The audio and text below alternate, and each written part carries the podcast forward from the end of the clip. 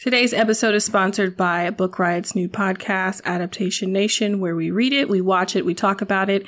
That's right, Book Riot is taking on your favorite literary adaptations, including new releases, old favorites, underrated gems, and interesting messes. We'll dive into how the books and adaptations themselves came to be, publication and production backstories, casting what ifs, critical reception, and more to answer that ever burning question was the book actually better? And does that question even matter? Up first, Jeff, co-host of the Book Riot podcast, and Amanda and Jen, host of Get Booked, will be breaking down the sci-fi classic Dune and the new adaptation. Subscribe on your podcatcher of choice.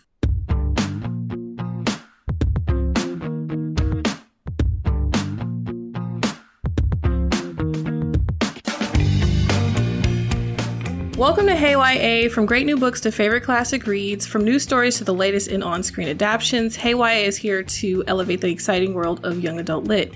Hey YA is a Book Riot podcast hosted by Erica Ezeifedi and the newly reintroduced Tirzah Price. Hey, Tirzah. Hey, thank you so much. I'm so excited to be here. So, we are recording episode 107 today on November 18th. Tirzah, how are you doing? I'm really great, thanks. How about you? I'm doing pretty good, pretty well. I'm excited that you're here. I'm sad to see Kelly go, of course, but I'm super yes. excited that you're here. We had we've already had some great conversations behind the scenes, obviously, and I feel like it's going to be a fun time.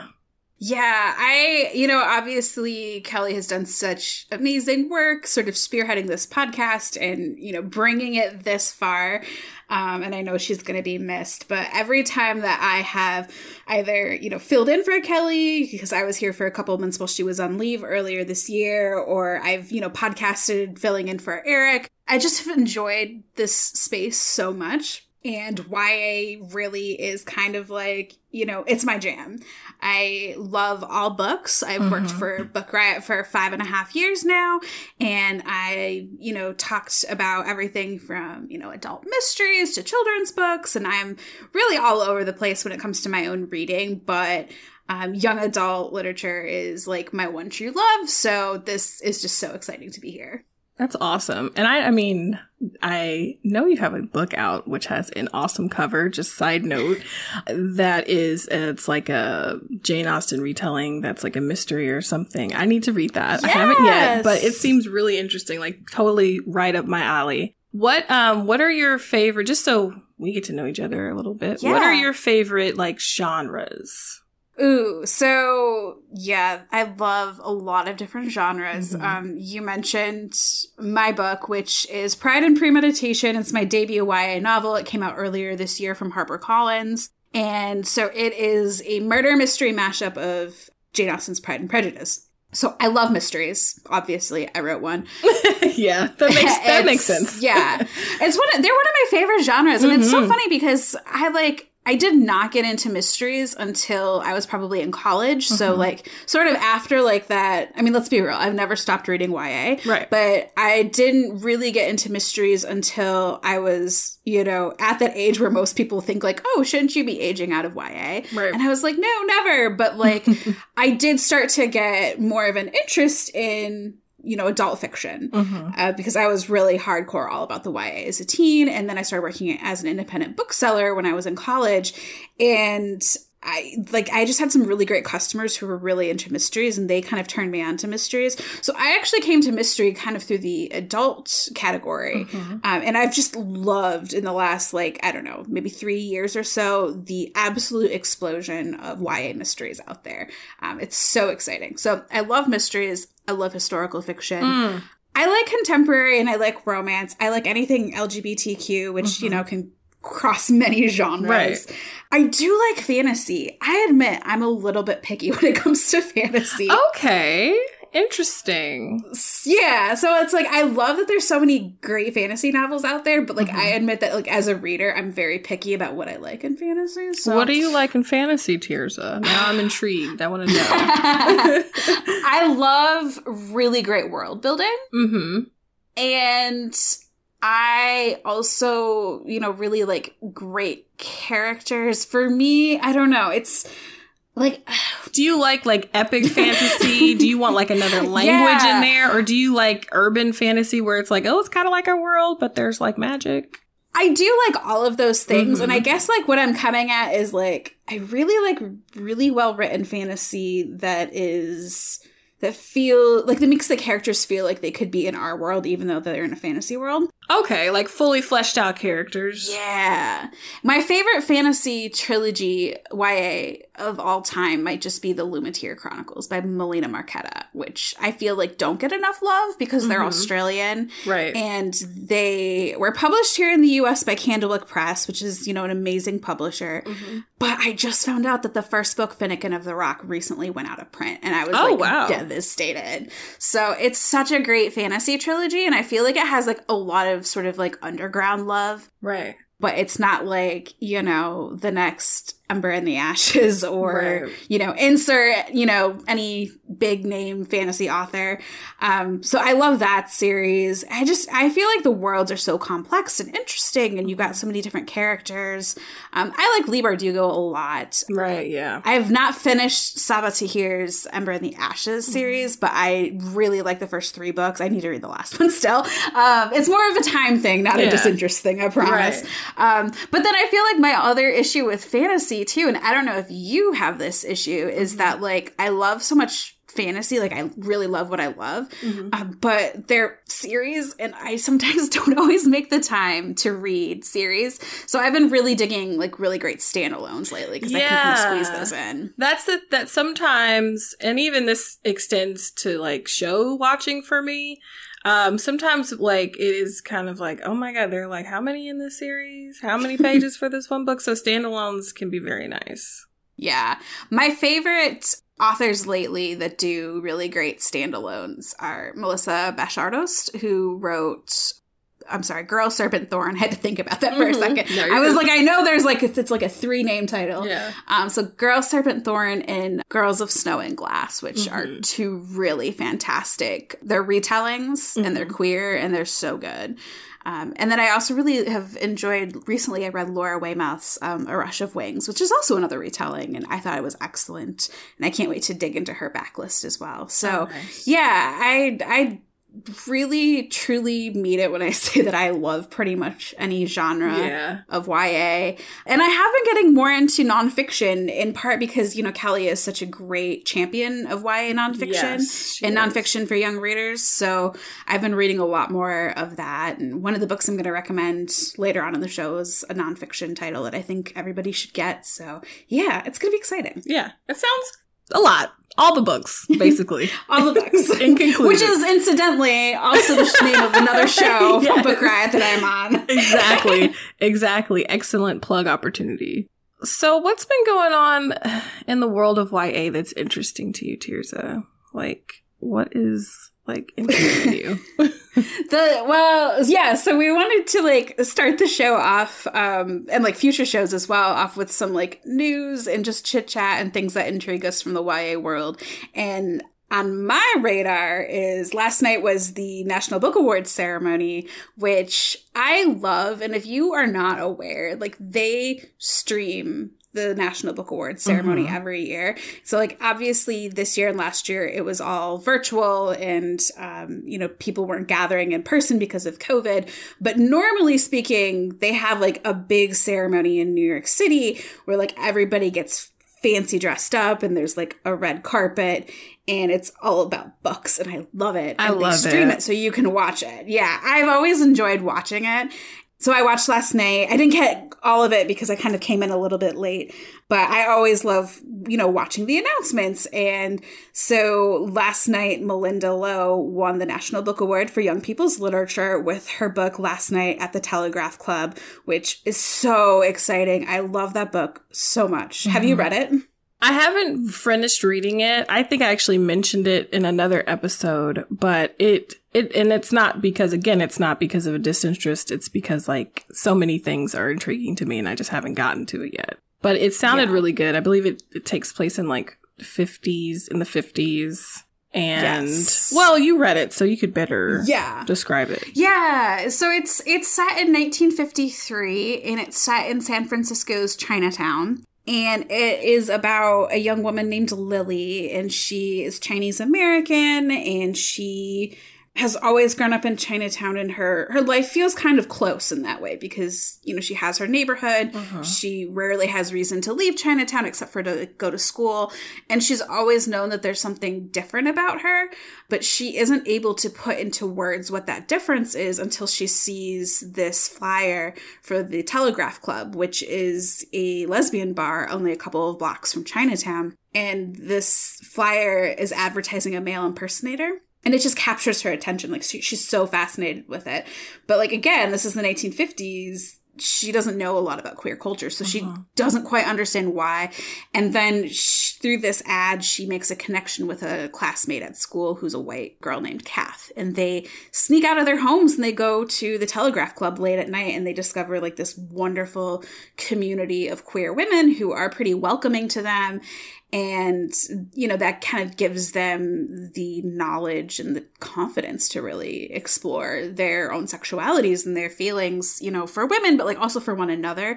It's such a beautiful book and i don't know i've gotten a little bit of flack for saying this but i'm mm-hmm. gonna say it anyway and i'm gonna explain why i'm gonna say it. Mm-hmm. I like to recommend this book and i like to tell people that it is a non-tragic book about lesbians in the 1950s Right. and people have like yelled at me because they're like, "Well, you just you spoiled it," and I was like, "Because I said it wasn't tragic." Because you like, said it wasn't tragic. Get over. No, people. Uh, yeah, People do too much.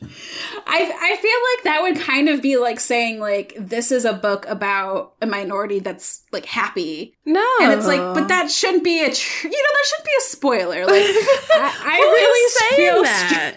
No, I know, I feel very strongly about this. as you should. Like my thing is, I've even seen book lists where people are highlighting books, you know, on, on different on our site, on different on other sites as well. Um, and they'll say like books about black people that are not um centered on like trauma or books about black joy, for instance. And then there was also that whole um there's a movement on I think I feel like I've seen it on Twitter where they try to center like trans stories that are not traumatic and tragic. yeah. So they people I don't know. Sometimes I don't know. I'm gonna just say I don't I- know. Yeah, I think it's I think it says a lot about people if their expectation is going Mm. into reading a historical fiction novel about queer people that they expect it to be tragic and when I tell them that it isn't, they're upset because they feel like something's been spoiled. That does say a lot, actually. Actually, that says a lot. Um, That's a you problem, not a me problem. Yeah. So I yeah, so I I will proudly say that this is a fantastic book that you should read uh, because you know what, it's not a without its heartache, it's not without its complications. I think that the ending, like where they leave the characters, where Melinda Lo leaves the characters, might be a little bit surprising to people. okay. Um, so you know, I'm not spoiling anything. You should just go read this book. Just it's read it. fantastic. It was one of my favorite books of the year, even before this happened. I read it back when it came out in January.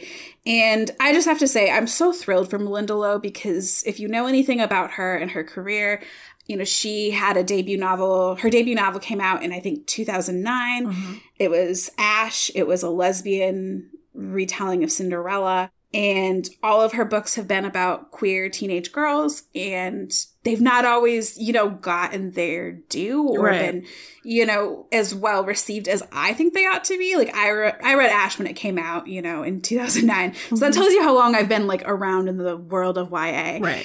and I I'm just I'm so thrilled for her because I think like you know this is a great example of an author who has been writing for so many years and she's been mm-hmm. doing so much great work and I'm I'm just very happy that she has won this award and for this book too because it was excellent.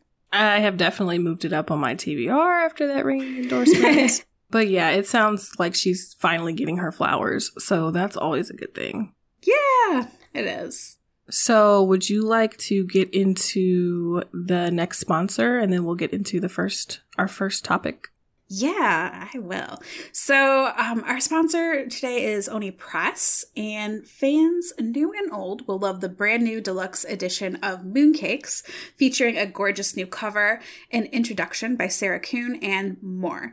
So, teen witch Nova Huang spends her days working in her grandmother's spellbook shop and her nights hunting down the supernatural. One fateful night, she follows reports of a white wolf and comes across her childhood crush, the werewolf Tam Lang, battling a horse demon in the woods. When Tam turns to Nova for help, their latent feelings are rekindled against the backdrop of witchcraft, untested magic, occult rituals, and family ties in this enchanting tale of self discovery. Mooncakes is written by Suzanne Walker and illustrated by Wendy Xu, and you can find the collector's edition in stores now from Oni Press. And I just have to add, I read this book when it came out. I loved it. I did not know that there was going to be a collector's edition. now I need to have it. just in time for the holidays. Perfect. Adding that to my list. Right, exactly. Okay, so our first topic today are our favorite under underappreciated books books that we feel kind of like how you were saying about Melinda Lo and her, some of her older books, or in particular Ash from 2009, how they have been great, but they haven't gotten as much love as we feel like they should have. Yes. So, yeah, would you like to start off with your first choice? Yeah, and I think like it's so difficult because like everybody has like their own perception of yeah. like you know what everybody's talking about and you know obviously there are always books that get like more press than others so like and like there are so many other books too like we're just two people who are going to talk Dis- about six disclaimer. books. So please disclaimer. don't come at us if we don't include all of your books. Don't but, at us. right. Um, so my first pick though that I I feel like I just want to always shout about this book because one it's excellent and two I think there's a really great need for it in YA right now. It is Perfectly Parvin by Olivia Abtahi. And okay, so I feel like this could be like a whole other topic for another episode, but I do feel like YA has definitely been aging up within the last 10 years. Okay. In terms of like the age of characters. Like when I was reading YA when I was like you know 12 13 14 like a lot of the characters were like closer in age to me like 14 15 16 mm-hmm. and now it just seems like so many ya books like the characters are like 17 18 19 20 right.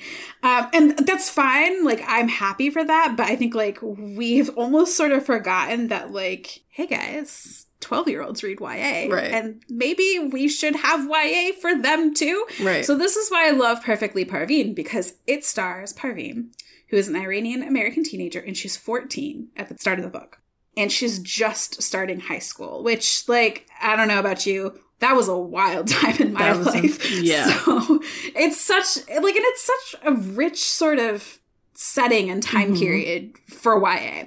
So Parvin is starting high school and she's like on top of the world because her summer crush and her vacation best friend has asked if she would like to be his girlfriend. And so they are starting high school, and she's like, I've got a boyfriend. I'm dating. I'm so happy. Because, like, you know, yeah. those are things that seem like a really big deal when you're 14. And then she starts school, and like the first day of school orientation, he dumps her. Wow. Which is, yeah, very heartless, very much, you know, peak 14 year old boy. Um, Honestly. no, no offense to 14 year old boys, but like emotional maturity, not always there. Yeah. So she's devastated. And what's really sad is that he tells her that he's breaking up with her because she's too much, because she's loud, because she likes, you know, to pull off practical jokes. It is just too much. So she decides that she's going to get a boyfriend by the time homecoming rolls around because she's going to show him. And it's just like this really funny book about her her attempt to get a boyfriend, but like also her friendships and um, there's great family stuff. There's also some serious family stuff because her aunt is living in Tehran and wants to come over and visit, but she's denied a visa. So, you know, it's very topical. Mm-hmm. Um, but it's just such a good book. And I think that like it reminded me a lot of like early Princess Diaries Aww. and like those types of books yeah. where like you know, it's really goes deep into like the little details of a teenager's life. Mm-hmm. But this one is, you know, updated, more diverse because we have Parvin, who's Iranian American, but like um, she attends a quinceanera. Her friends are Korean American. Like it's very much, I don't know, it feels like a early YA book that has like been gently ushered into 2020 and yeah. 2021 and it's it's great i loved it so that's perfectly parvin by olivia abtahi that's interesting. Um, speaking about a peak 14 year old boy, um, there's a, there are a few books that I know of that start off with a girl getting dumped by her boyfriend at the beginning of the school year. One of the ones that I'm going to talk about has to do with that. So, so maybe when you say peak 14 year, I'm like, wait, maybe there's something to that. Oh my goodness. Okay, so the first one I have to talk about is The Wide Starlight by Nicole Lesperance. Ellie, or Eileen, was six when she lost her mother 10 years ago to the Northern Lights, and Tirzah, in us getting to know each other, I really like science fiction and fantasy too. Sometimes I have to remind myself to choose other things. like, I'm like, okay, I should pick up a different genre, which I, I always end up enjoying, but I just get like kind of stuck in the science fiction and fantasy world. So this is one of those instances. So basically, Eileen's mother disappeared 10 years ago. And so after that happened, Eileen and her father left Norway and moved to Cape Cod in the US. And the move seems to have left Eileen with a kind of like less interesting life. Like, I guess her life was kind of more popping back in Norway. And Cape Cod, it's like, meh, you know, New England, whatever. So her life starts to get shaken up though when she starts to find out her best friend is applying to schools that are far away. And even that the Northern Lights will make an appearance in Massachusetts. That's a hard word for me to say. Massachusetts, sorry, which never happens. So it's interesting how, you know, metaphors and everything like that. Eileen's, her world starts to change in a kind of fantastical way in the form of the Northern Lights, but also that's mirrored by more kind of mundane changes. Like her friend, who's been her friend for a while, is about to move away. So that's a major, you know, life change. So Eileen hasn't, uh, she never gave up on finding her mother. And the story of her quest, as well as the stories of her grandmother and mother, are told as fairy tales. And these fairy tales start to kind of melt and blend into reality. So fairy tale characters are coming to life and other weird things are happening like narwhals are swimming in Cape Cod Bay. There are these meteorites. Um, there are these princesses with strange and foreboding messages. So Eileen's mother does eventually return with the Northern Lights, but she's a lot different from before. And the story of where she's been all this time is really unclear and vague. So it's got a lot of things I like, like I said I love science fiction and fantasy. It has Norwegian folk tales. I love mythology and folklore and all that stuff. Um, so it has these folk tales and it has fairy tales and stuff like that, but it is also set in the modern day. And as I said, it's going to deal with, it does deal with mental illness to a certain extent. It also is dealing with everyday, you know, high school girl experience. As I said, she's dealing with her friends moving away and stuff like that, moving to a new town, and all that good stuff. So again, that is The Wide Starlight by Nicole Lesperance. Cosign. I love that book. Mm. It was so good.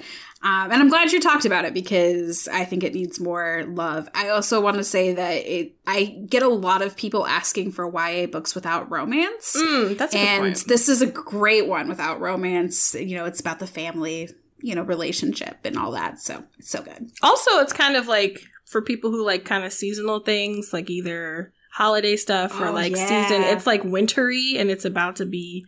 Although maybe if you're cold, maybe you don't want to read about being cold, but maybe that's the last thing you want to do. But it, I like that kind of seasonal, like, ooh, it's winter. Let me snuggle up and read about Norway and things. Yes, me too.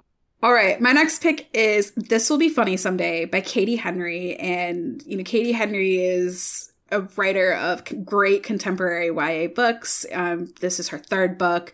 And I thought it was just so fantastic. I feel like she has like a really good following among people like who really enjoy her books, but like I I think that like she kind of needs to blow up because mm-hmm. I love her writing so much. So this will be funny someday is about a teenager named Isabel who is like pretty quiet person. She feels like she gets talked over at school, talked over by her boyfriend, talked over by her own family and her siblings.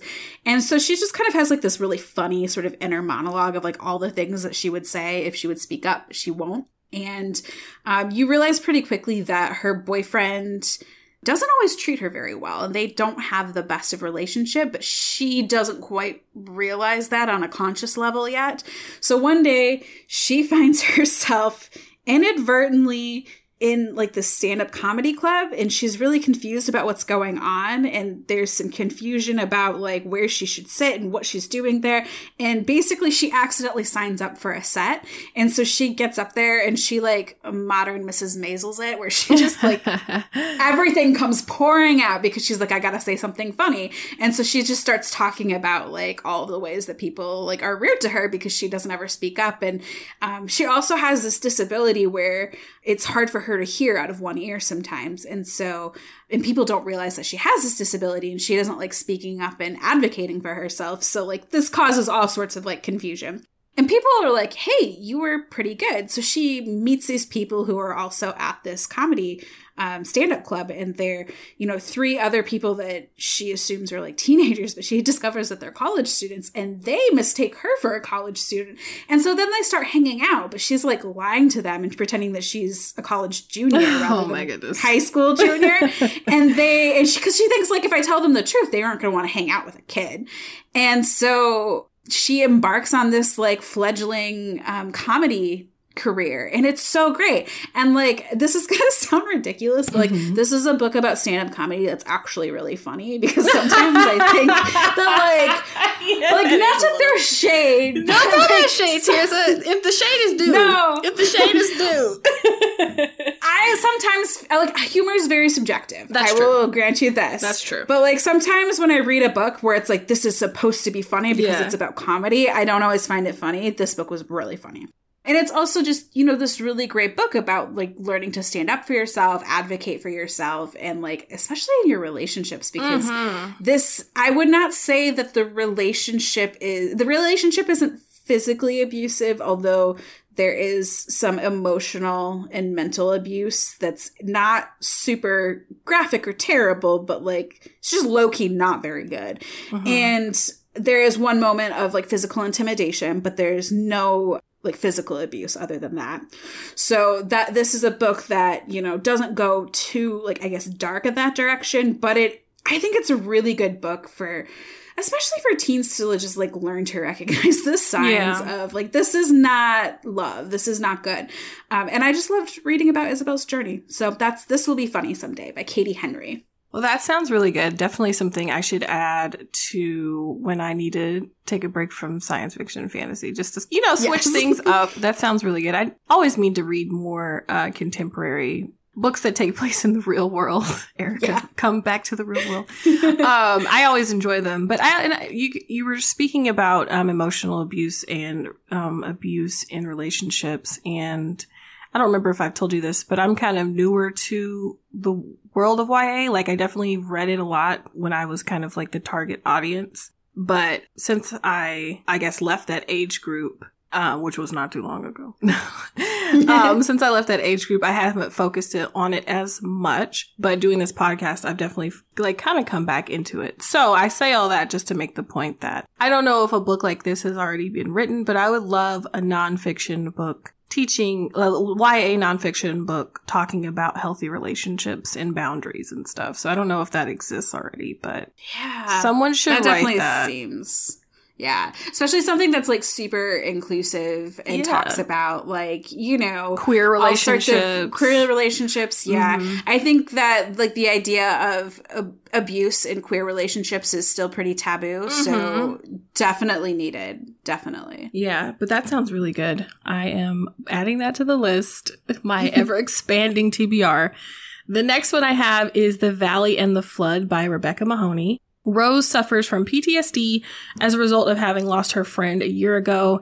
Uh, one night she's driving through the Nevada desert when her car breaks down. The worst. Okay. The silence of the night is broken by a radio broadcast of a voicemail from her deceased friend Gabby. This is also the message that Rose has listened to over and over again since Gabby died. With this message kind of playing in her head, she decides to follow the lights from a radio tower and ends up in a small town called Lotus Valley, where there are prophets and secrets abound. There's a prophet in particular who tells Rose that they have been waiting for her. Like everyone in the town has been waiting for her to appear.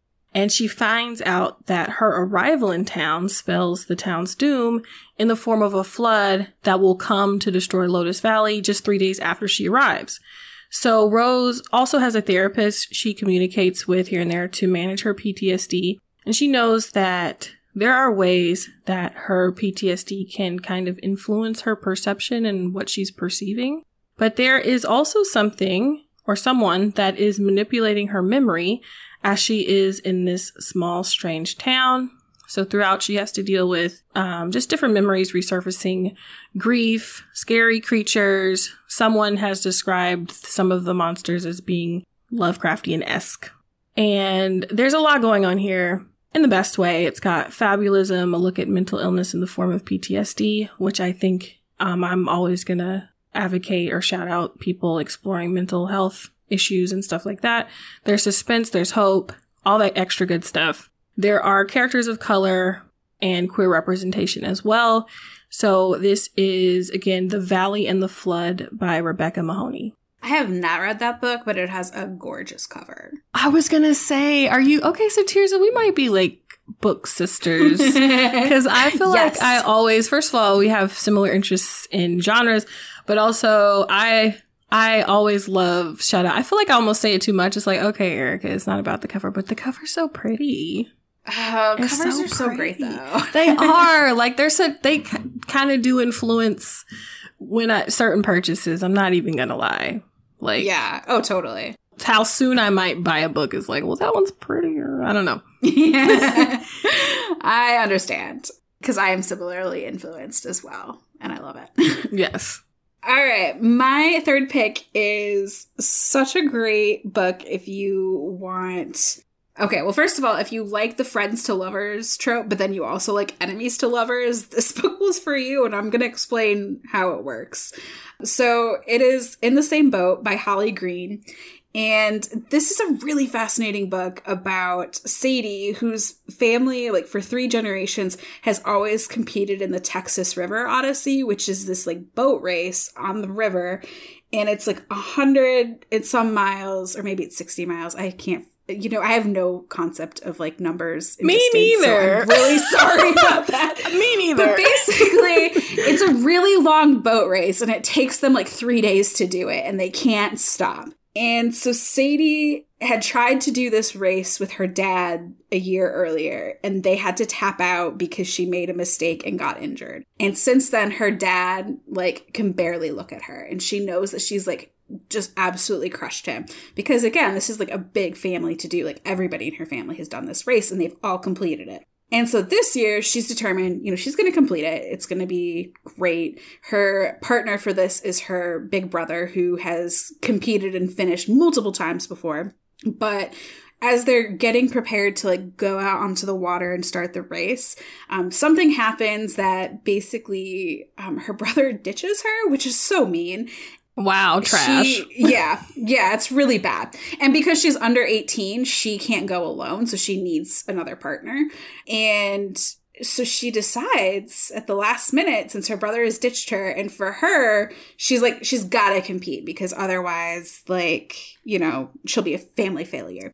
So she's gonna go and she turns to her nemesis, who is her next door neighbor, Cullen, and she says, okay, I don't like you, but like, you know, let's do this. Mm-hmm. And so um, they are on the river for like three days straight, going down, trying to race. And she is so determined to do things her way. She's determined to win. She wants to beat her brother.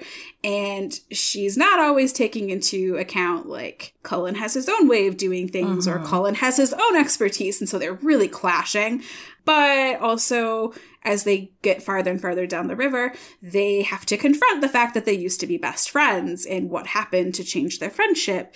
And they also have this attraction for one another. So it's so good. Mm-hmm. It's a really great book with like about like a female athlete, like an yeah. athlete in a way that you wouldn't expect because you know you have to be like really quite fit in order to compete in a boat race like this. Mm-hmm. It's also like about such a weirdly specific like subculture that I yes. knew nothing about. So it was just really a great book. And it has this great romance, this great friendship, and a lot of angst and tension. Mm. So that is In the Same Boat by Holly Green. I have questions. Is this like, this is set in like the real world? Yeah, yeah. is like it a real, real boat race? Yes, so it what? is based off of a real boat race that happens in Texas every year. It's not called the Texas River Odyssey. I forget what it's actually called, but the author, her, I think her husband and maybe her brothers have competed in it, and she has done like a very, very, very baby version of that race. And she was like, "Oh, you know what? That's plenty for me, but I'm going to write a book about this." So she does have like actual like boat race experience and like proximity to a race that is very, very similar oh, to wow. The one that she depicts in the book, which I think makes it even cooler. Yeah, that is really interesting. When you said it, when you first were saying they have, they're on a boat race, they're doing a boat race for three days and they can't stop. I'm like, so I don't know, basic or whatever. My mind was like, how do they use the restroom? like, I guess they sit out on the, they camp out um, on the bank. They pee over the edge of the boat. do. Yeah. You're asking all the important questions. I'm like, yeah, no, they. Like, what happened? they they eat and they drink in motion. They have like these pit stops where people can like oh. you know give them food and water. Okay. And um, but like she's so driven that she won't even let them stop to go to the bathroom or rest. Wait, they never stop. They never pull over to the like to the land just to like some people do, do oh, okay. but if you want if you want to win, you kind of have to just like make it wow. so that you go straight through and like you rest in spurts, like when wow. the river will let you. Yeah, no, it's intense. So like you, I don't. Wow. So if you like someone after that, after seeing all of that, then y'all should get married because I, that's a red flag. if you can do all of that in front of someone else, then that's your soulmate. I know. Like I'm not advocating for teenage marriages, but oh, like no. when you think about when you think about like the YA characters and YA um YA couples, like, mm-hmm. are they actually going to survive to adulthood and get yeah. married and be together forever? Yeah. Like, I would say that no, not right. every YA couple I read will, but like Sadie and Colin, yeah, I could see it. yeah, like give them a couple years, you know. But I also like the build up to when you were like her arch nemesis Colin. And it's like, this is the build up to, and his name is Colin. But yeah, like give them a few years. But yeah, they can survive all of that and they're cool. That is amazing. That is. that is really interesting though. I know this book needs to be hyped more because it's so good. It came out this summer. I read it in like a single sitting while I was on vacation. It was so good. That sounds really good. And the Texas, you said, right? Yes, Texas, Texas. doing doing interesting things. Okay, so the next one I have is interestingly also about a female athlete. It is called Fierce as the Wild. It is by Tara Wilson Redd. Miho is a senior in high school when her boyfriend breaks up with her seemingly out of nowhere. Reference to the first book you spoke about. Um, since she didn't apply to colleges like her friends, now she's stuck kind of like watching them get ready and go on to this next stage of life and be happy and joyous and all that extra good stuff. And she's just kind of busy delivering pizzas on her bike and kind of being depressed about her situation. She gets this one really good idea one day though. She's decided to enter into the triathlon Ironman competition, which has swimming, biking, and running. It turned out to be too expensive for her though, so her friends actually end up making one just for her. They also help her train for it, which is not easy at all for a girl that isn't exactly a runner. She can like not even run a mile when she starts. So, and I, when I say not even run a mile, I'm like, I can't even barely walk a mile. So I'm not, no shade to her. Uh, when is plagued by self doubt and other barriers, she has the support of her friends, her dad, and other people in the community. This takes place in Hawaii, and Miho is mixed with Japanese, black, and other ancestry, although I do not believe she is Native Hawaiian. And this also takes the time to explore how things like race, class, gender, and sexuality can intersect. Its characters boast a wide range of different identities as well. So again, that is Fierce as the Wild by Tara Wilson Redd. Oh, that book sounds really great, mm-hmm. and I it's been on my radar. But thank you for reminding me about it because I should bump it up. Mm-hmm. So before we get into the next topic, we can go ahead and get into our final sponsor of the day, Gilded by Marissa Meyer with Fierce Reads. In Gilded, number one New York Times bestselling author Marissa Meyer returned to the fairy tale world with this haunting retelling of Rumpelstiltskin. Cursed by the god of lies, Serilda is known for spinning tales that are fantastical but entirely untrue. One of her stories catches unwanted attention and she is swept up into a dark world where the king has ordered her to spin straw into gold or be killed for telling falsehoods. She accidentally summons a mysterious boy who comes to her aid for a price. All magic comes at a price, but love wasn't meant to be part of the bargain. Meyer is the best selling author of the Lunar Chronicle series, the Renegades trilogy, and the standalone novel Heartless. She sold more than 5 million copies, had 13 New York Times bestsellers, and has legions of dedicated readers. So, again, that is Gilded by Marissa Meyer with Fierce Reads. Now, the next topic we have is must not miss end of the year releases. Yeah, I always feel bad for authors who have to like promote an end of the year book release because like this time of year, I'll be honest, I'm just barely like keeping my head above yeah. water with like work and the holidays and like adding promoting a new book on top of that just sounds like a recipe for making my mind break. So yeah. we just wanted to give a little bit of love to these end of the year releases that you might have like you know, missed or have slipped under your radar because, you know, we're all busy. Mm-hmm. The holidays are happening. it's just a wild time of the year. So we've got a few books. The first one that I want to shout out is Revolution in Our Time by Kekla Magoon.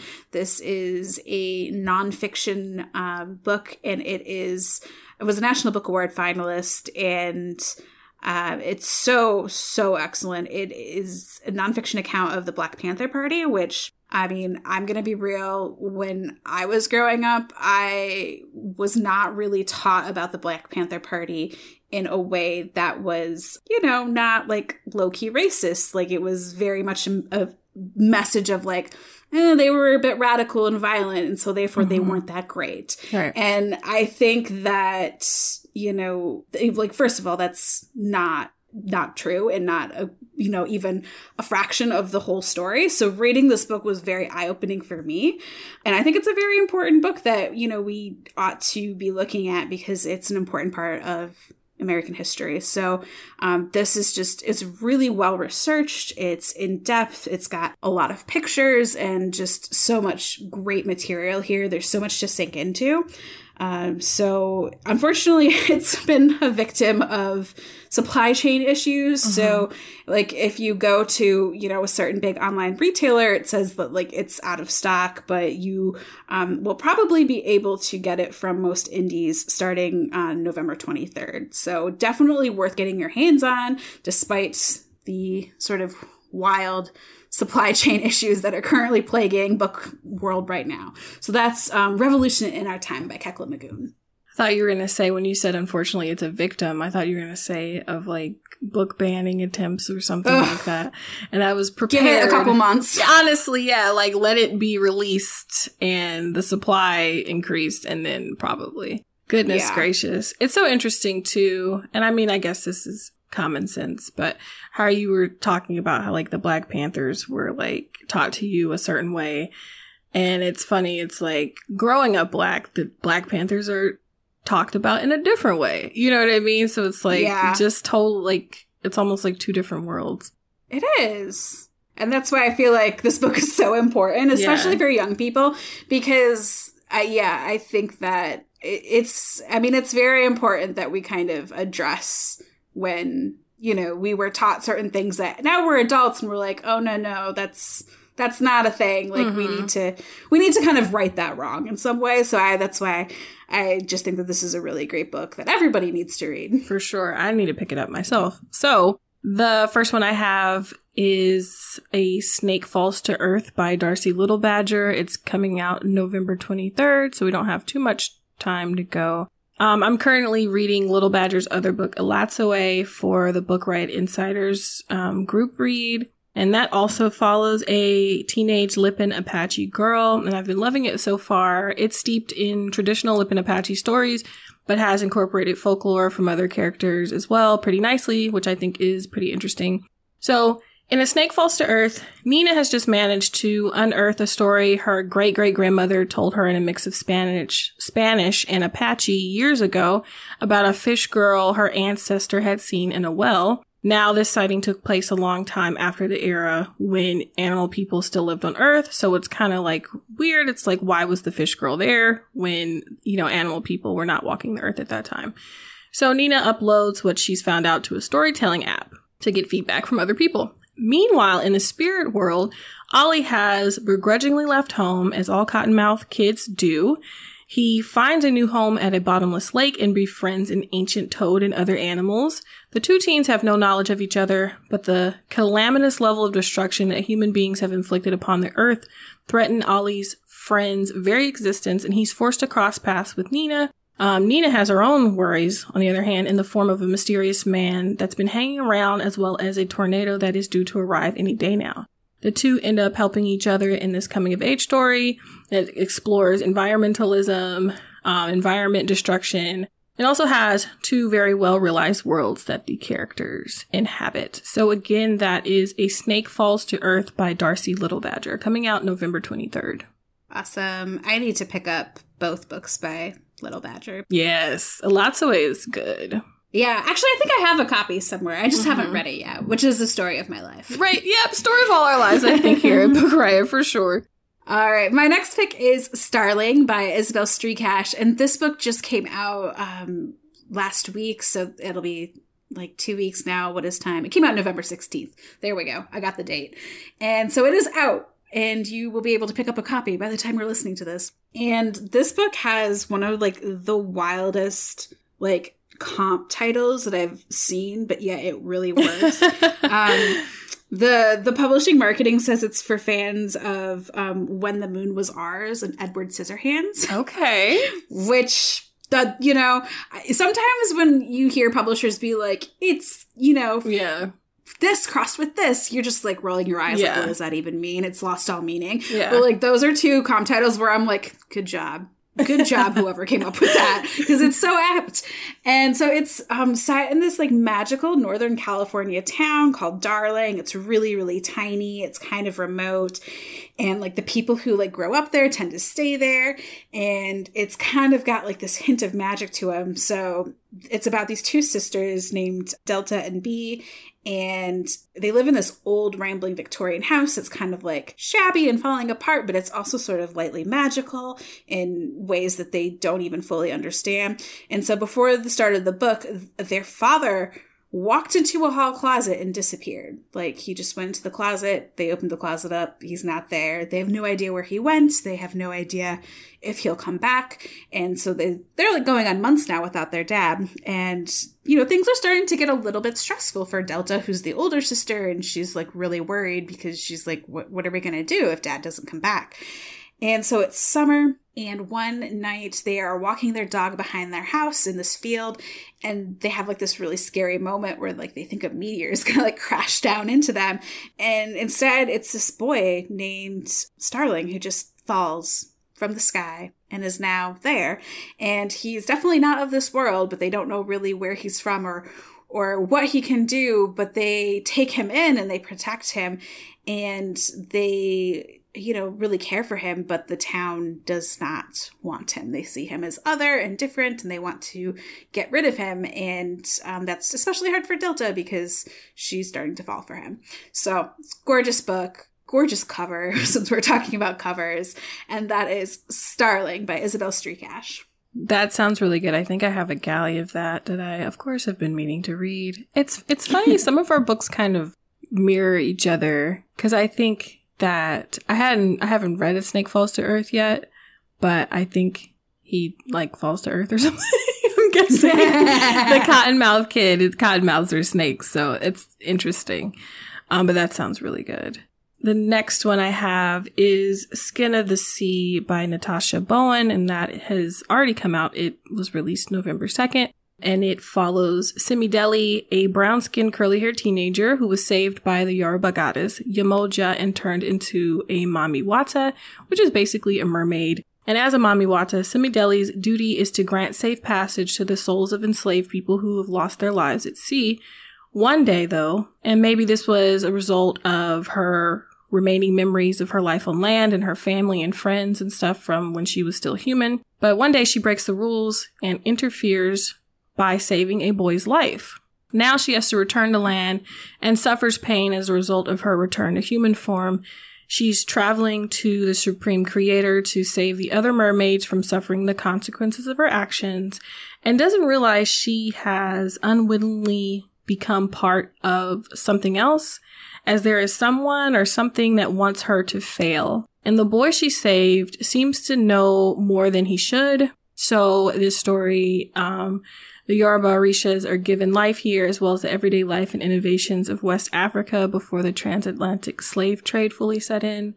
So I really love that we're given a snapshot into, I think, um, too often blackness, um, in America and as well as in other parts of the world, the Caribbean and different countries in Africa, um, blackness is seen like through the lens of whiteness or juxtaposed against whiteness, kind of. And this is this is talking about the slave trade, but it's kind of just starting. As in, the slave trade is kind of just starting here, and this is we're seeing, you know, West African civilization, specifically Yoruba, which is uh, they're mostly uh, concentrated in Nigeria so we're seeing that we're seeing their culture without colonialism having fully set in. So that, I think that's really cool. Oh, also it's obviously related to like, you know, Hans Christian Andersen's Little Mermaid, um, and Disney's rendition of that. So it is again Skin of the Sea by Natasha Bowen. Oh, that sounds amazing. And that's also been on my radar slash must procure list. Also, the cover is beautiful. Yes, also that. yes. For real. so my final pick, and I'll go really quickly since I know we're running out of time, um, is The Coldest Touch by Isabel Sterling. And actually, I haven't read this book yet, but I'm excited to pick it up. It is about a teen vampire and a teen. I don't know if she's like a witch, but she's also magical. And basically, they have to team up. And there's like a series of murders in their small town. So they have to solve it. You know, honestly, I don't really need to know much more because I'm in. Like, that is it. Like, I will Same. read it. Sounds Same. great. Yeah. um, it's, oh, and it's also sapphic. So, like, they they fall in love. Like, of course I'm going to read it. So, yeah, I'm really excited about this pick. And it comes out in December and I feel like I haven't seen a lot about it yet, so I hope that people find it and it does well. Unfortunately, I have to say the cover really is not doing it for me mm. because the cover is mm. an hmm. illustrated cover, and it, honestly, I look at it and at first glance, I think middle grade novel, not YA novel. So, yeah, it's some there's something young about it. Yeah, and like I really like you know, the, the, premise sounds amazing. And even if it's like a younger YA, like that's fine. But like, yeah, I look at it and I don't think YA. So hopefully, you know, people will still find it anyway. Yeah, well, that is such an interesting, that's like a post or something. I'm sorry, I didn't mean to cut you right. off. I'm like, what is no, it about no, it that, like, the cover is important? Yeah, yeah. So yeah, I mean th- that might just be like my personal take on it. You guys can all go look up the cover and feel free to disagree with me. Um, yes. But that was since we were talking about covers. Um, but that is The Coldest Touch by Isabel Sterling. Alrighty, so the last one I have is We Light Up the Sky by Lilliam Rivera. It already came out the end of October, and it's about three Latinx teens who go to Fairfax High School but exist in totally different worlds. There's Luna, who is a part of the popular crowd, but is still reeling from the loss of her cousin Tasha to COVID a couple years ago. Pedro, who is known as being super duper extra, and who has found a safe space from home in a lo- local drag bar.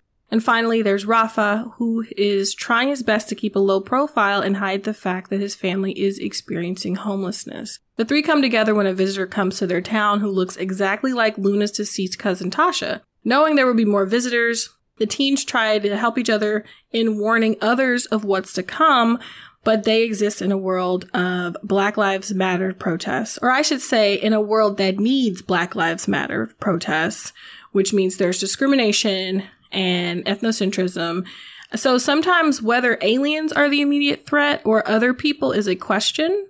Um, this is described as kind of like what would happen before a world. A, this is a tongue twister for me what would happen before a War of the Worlds kind of story were to take place, kind of has this like overall deliciously eerie tone that also gives me like kind of X File tease a little bit at times. So that is We Light Up the Sky by Lilliam Rivera.